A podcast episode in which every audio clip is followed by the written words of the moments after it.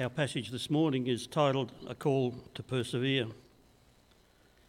But, dear friends, remember what the apostles of our Lord Jesus Christ foretold. They said to you, In the last times there will be scoffers who will follow their own ungodly desires. These are the men who divide you, who follow mere natural instincts and do not have the Spirit. But you, dear friends, build yourselves up in your most holy faith and pray in the Holy Spirit. Keep yourselves in God's love as you wait for the mercy of our Lord Jesus Christ to bring you to eternal life. Be merciful to those who doubt. Snatch others from the fire and save them. To others, show mercy mixed with fear, hating even the clothing stained by corrupted flesh. To him who is able to keep you from falling and to present you before his glorious presence without fault and with great joy. To the only God, our Saviour, be glory, majesty, power, and authority through Jesus Christ our Lord, before all ages, now and forevermore. Amen.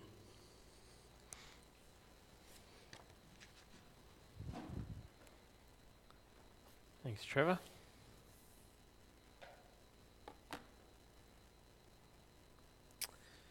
Let's just pray before we start. Father God, we thank you that we can come to your word. We pray that your Holy Spirit will guide us and he will direct us. Help, me this morning and help us to be open to hearing from you and from your word. In your precious name, amen. Well, two weeks ago, we uh, navigated our way through the first 16 verses of this short letter from Jude to a group of early church believers in the first half of the letter. We saw that Jude was clearly outlining a problem which was facing those believers. And that problem was that they needed to be ready and expect that false teachers from within would try and corrupt the gospel. And they were also reminded of the fact that just as God had throughout history, he would judge them. Well, this week we're going to continue through the rest of this letter, where Jude now moves from outlining the problem and the pattern throughout history to what the believers need to actually do about that. The key concept that we're going to see here this morning is that of perseverance. As Boaz so beautifully said, being able to work through those hard and challenging things. This morning, we are going to step our way through the rest of this book using the following three points to guide us. Why do we need to persevere? How do we actually persevere? And hope for perseverance. Now, often we'll come up against hard and challenging obstacles on our way to achieving a particular goal. Most things are not smooth sailing in life. It might be a a stitch or a cramp when you're exercising, uh, extra bits left over when you're putting something back together, a needle which just seems to keep on snapping, or maybe the weeds that just don't seem to die. Or, as I know we have in our house, the dirty washing that seems to multiply the more you wash. See, fixing your eyes on the goal doesn't actually mean that the challenges won't happen when trying to get there. Jude has reminded his believers that they need to contend for the faith, that they need to be more active in watching out for and working through challenges and pitfalls as they come. So, what do we need to persevere? Well, verse 17 and 19 addresses this, and in short, we need to persevere because we have to. It's what we're called to do. Verse 17. But, dear friends, remember that the apostles of the Lord Jesus Christ foretold. They said to you, In the last times there will be scoffers who will follow their own ungodly desires. These are the people who will divide you, who will follow mere, mere natural instincts and do not have the Spirit. Jude starts this section by reminding the reader that the apostles warned them about this very problem that they're going through. They warned them that they would be scoffers, that they would follow their own evil desires. He's connecting back to the historical examples that he's used earlier in the letter, to this warning from the apostles closer to the time of this early church, which connects directly to the challenges that they are actually facing. Jude is reiterating this with three key features in verse 19. These features are this firstly, that the people are dividers. Instead of being those who bring harmony and unity, they bring disunity. Secondly, they follow their natural instincts. They are worldly and secular. This connects, once again, to those examples we saw earlier of sexual immorality and the love of money, of greed and power. And thirdly, they are unbelievers. They are not indwelt by the Holy Spirit. Now, we can see that these three areas are the ones that we need to look out for in others, but we actually also need to pause and reflect upon ourselves. Are we seeking to divide or are we seeking to unite? Are we driven by our natural instincts, by our desires for power and greed? Or is there evidence in our lives of the indwelling of the Holy Spirit? You see, we need to persevere because we're going to face challenges. We're going to face false teachers. We're going to face division. But those who are trying to divide us and lead us astray and tempt us into sin, they will come. We need to be on the lookout for others, but we also need to be on the look in at ourselves. Are we being drawn into worldly and immoral living? Do we believe that we have the Holy Spirit dwelling in us? Is He guiding and directing us? While we live in the now of our faith, we look forward to the not yet of our faith. And through that journey, we are called to work out our salvation, to be actively navigating through the challenges which will come. That should not surprise us. So, how do we practically do this? How do we practically persevere? Verse 20. But you, dear friends, by building yourselves up in the most holy faith and praying in the Holy Spirit, keep yourselves in God's love as you wait for the mercy of our Lord Jesus Christ to bring you eternal life. The structure of this paragraph actually has the main command in the middle of the paragraph. The main command here is actually keep yourselves in God's love. Keep ourselves in God's love? Is this verse saying that we are the ones who have the active power to be kept or not kept in God's love? Well, yes and no. To better understand this, we need to dig a little bit deeper into this concept of being kept. Being kept or, or keeping comes up multiple times in this letter from Jude. Earlier in the letter, we saw that the believers were kept by Christ in verse 1. And then in verse 6, we saw that the ungodly are kept for judgment and that they didn't keep their positions that they were given. You see, there are two parts to keeping. It might be helpful to think about this in these two parts there's God's part and there's our part. Now, in many ways, this is what Reformed theology calls the perseverance of the saints. Part one, God's part, those who are called, true believers, are kept by God now and forever. Peter, in 1 Peter 1, speaks of the inheritance believers receive through the new birth as imperishable, undefiled, unfading, and kept in heaven for you, who by God's power are being guarded through faith for salvation ready to be revealed in the last days. John records in his gospel account Jesus teaching that nobody can snatch the, sh- the sheep from his hands. I give them eternal life, and they will never perish, and no one can snatch them from my hand.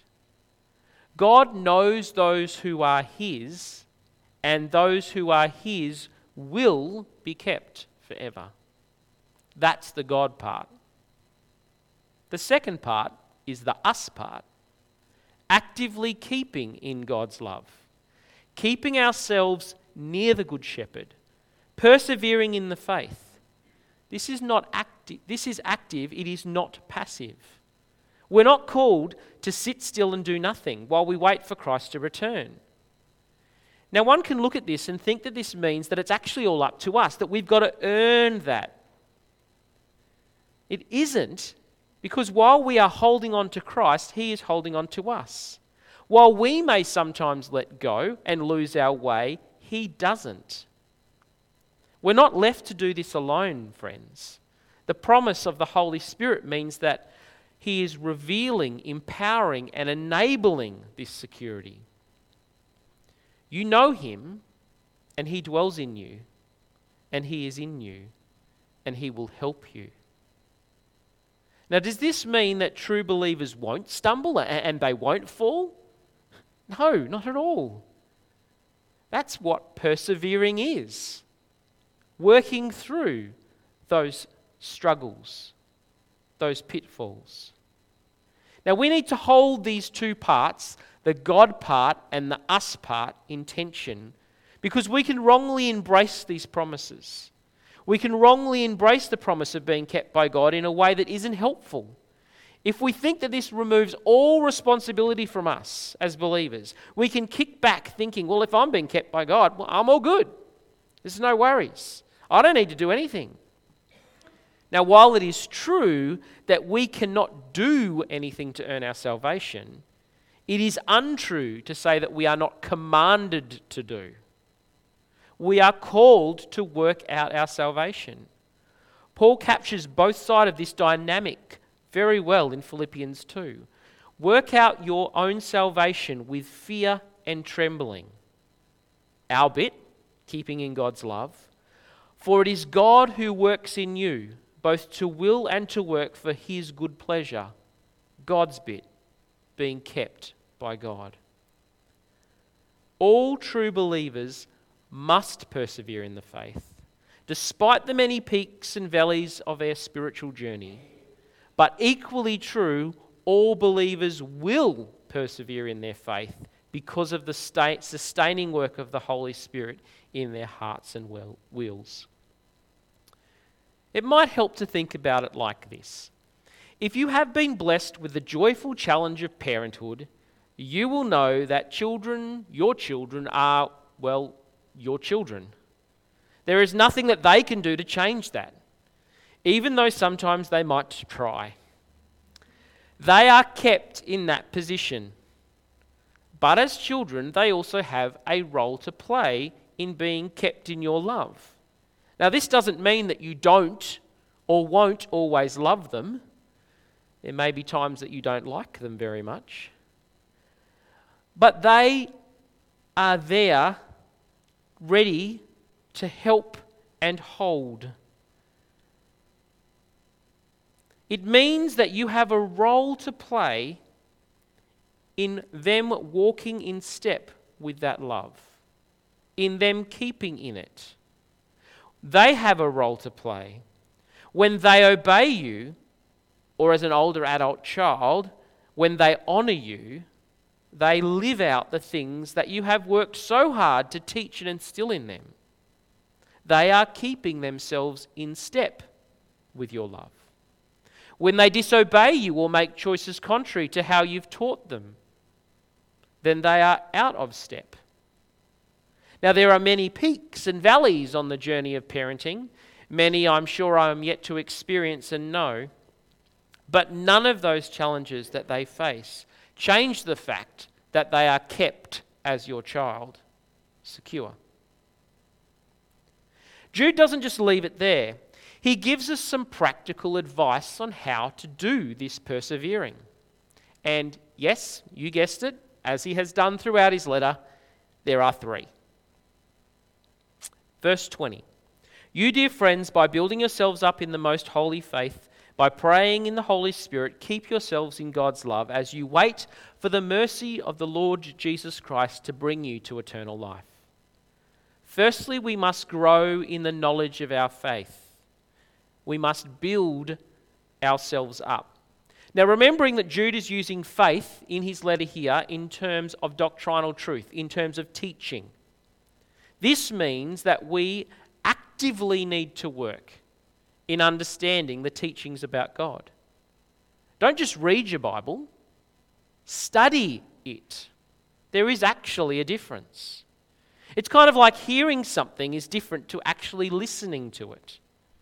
It took me about 20 years of life as a Christian before I actually did something more than just skim through the Bible at church or go to a Bible study and flick over a couple of verses.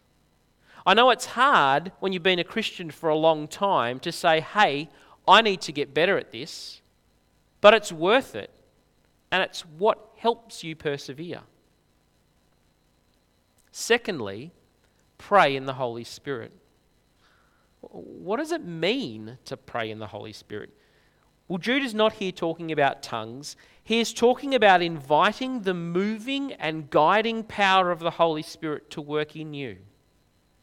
We need to remember that we are being kept by God, and one of the ways we show our dependence on Him is by praying for Him to do work in us through the Holy Spirit.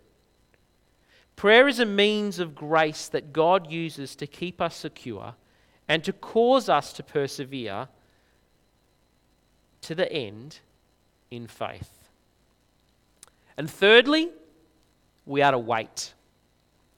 Once again, this is an active waiting, not a passive one.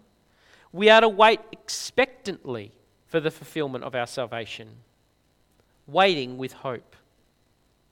Now, it struck me that these can almost seem like classic Sunday school answers read the Bible, pray, and wait for Jesus to come again. Well, and they are. However, they're not just three tasks we need to tick off, a tick box list of things we need to do to earn or guarantee our salvation. Because remember, there's nothing we can do to earn or guarantee our salvation. It's about what's been done for us. But what we are being told to do is to actively persevere knowing that struggles will come, knowing that there will be people who will try to divide us, knowing that the truth is twisted by those who are seeking their own glory, knowing that temptations will come. Sexual immorality and greed are all around us. It involves work. It's not just about reading the Bible, it's about seeking to understand and applying it. It's not just about saying grace every time you eat, it's about earnestly praying in the Holy Spirit that He will move you and guide you in your perseverance. It's not just about sitting around waiting to die, it's about living for the now for Jesus while looking forward to an eternity with Him. Being able to experience mercy and show Christ's mercy to others. You see, friends, this perseverance we are called to is not just for our own benefit, it's also for the benefit of others.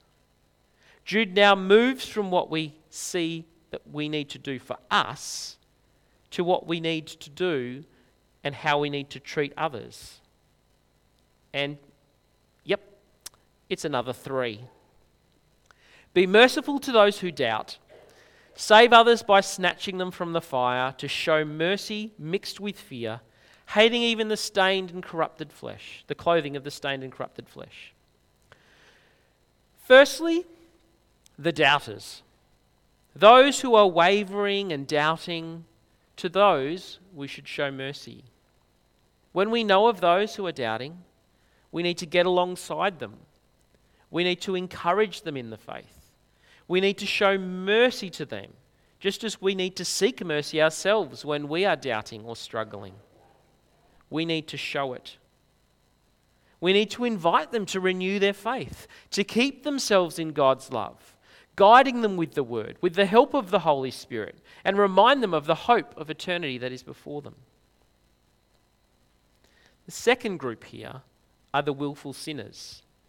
To those who are descending into destruction, When we know of those who are falling deeper into temptation and sin, we need to do everything we can to snatch them from the fire, to deliver them from that destruction. We should not sit idly by and watch others fall into sin. Worse, gossip about them while watching them fall. Nor should we assume the seat of judgment and condemn them. But we should do all we can to rescue them, to ask for the Holy Spirit's guidance and courage to reach out and rebuke. Thirdly, the group I've called the tricky ones. This is a warning that sometimes those we seek to help are not just wayward doubters or willful sinners, but a bit of a mix. Here we need to be really wise and cautious. We need to show mercy mixed with fear and hatred. There is to be a mix. We need to show mercy towards the sinner, but fear that we could be enticed and captivated ourselves by the sin the sin which we are to hate. Being wise in knowing that we can so easily fall into that sin. Remember that the false teachers that Jude has been talking about are seeking to bring others with them. We need to be wise and cautious. Now, we know that many people make professions of faith and then turn away. The Apostle John talked about those who left the company of the disciples. Those who went out from us were never really with us, he says in 1 John 2:19.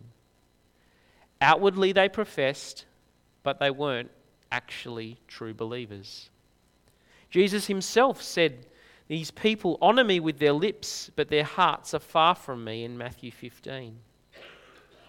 As we turn and ponder these things, it can be uncomfortable to reflect on. Many of us here have loved ones, ones very near and dear to us, who have heard the truth of the gospel, who know about salvation through Jesus. They may have even publicly professed fear and faith in Him, but they're not living that out. They're not persevering. This raises questions in our minds about are they saved? Are they kept by God? Well, what about that once saved, always saved stuff, Jeff? Surely this means that all those years ago when they said that prayer, they'll be good.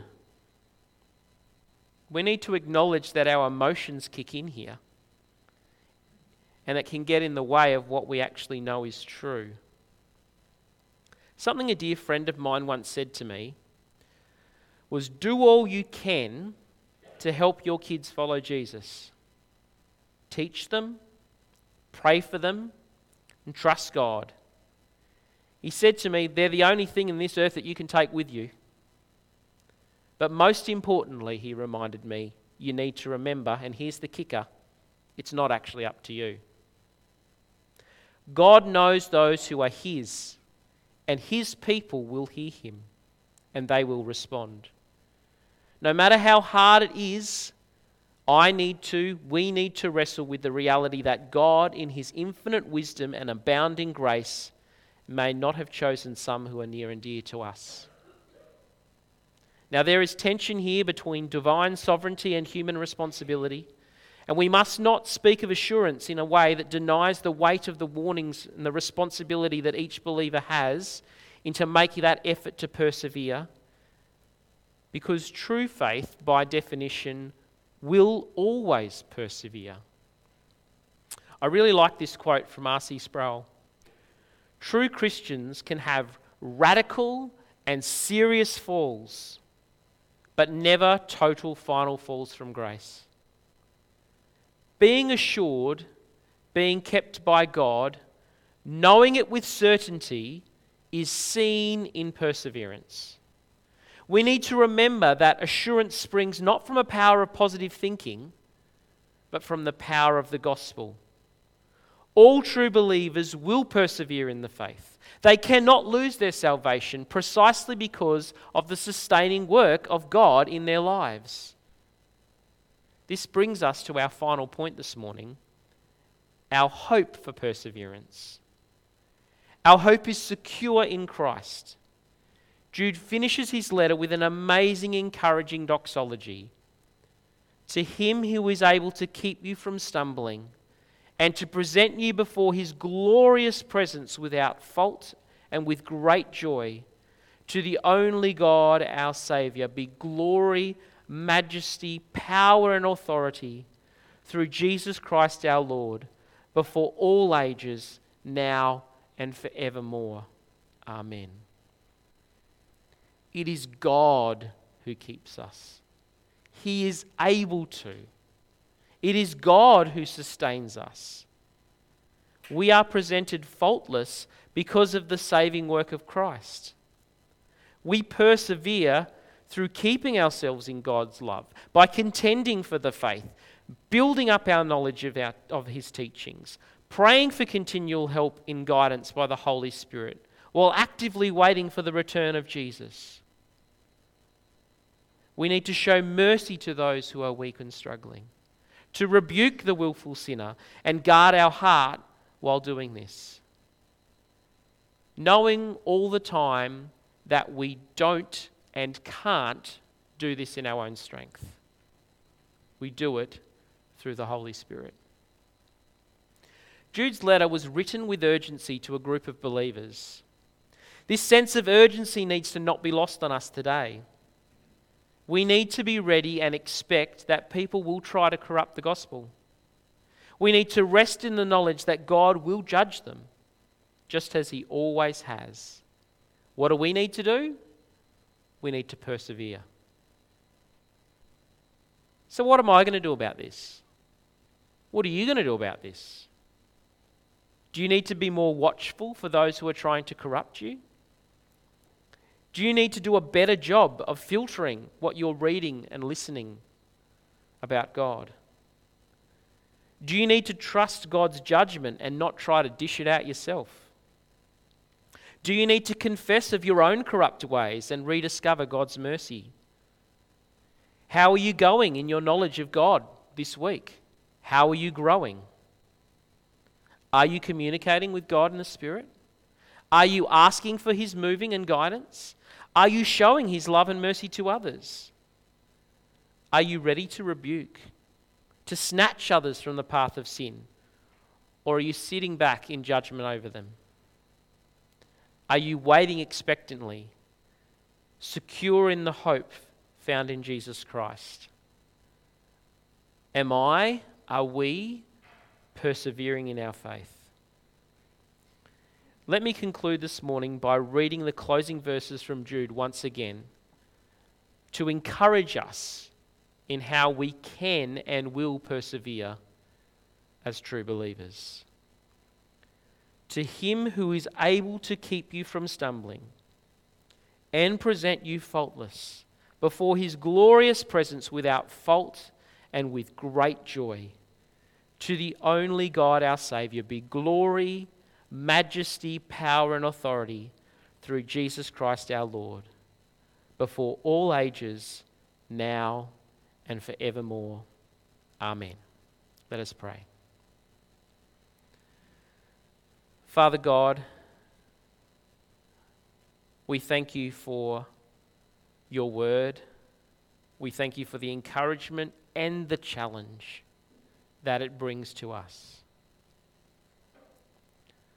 Lord, we thank you for your mercy and your grace freely given to us. Lord, help us to persevere. Help us to encourage those around us that we love to persevere in the faith. Knowing all the while that you ultimately know those who are yours and those who are yours know you and will persevere. Help us as we wrestle with this. Help us to encourage and love and care for each other. And be encouraged and guided and moved by the Holy Spirit. In your precious and holy name. Amen.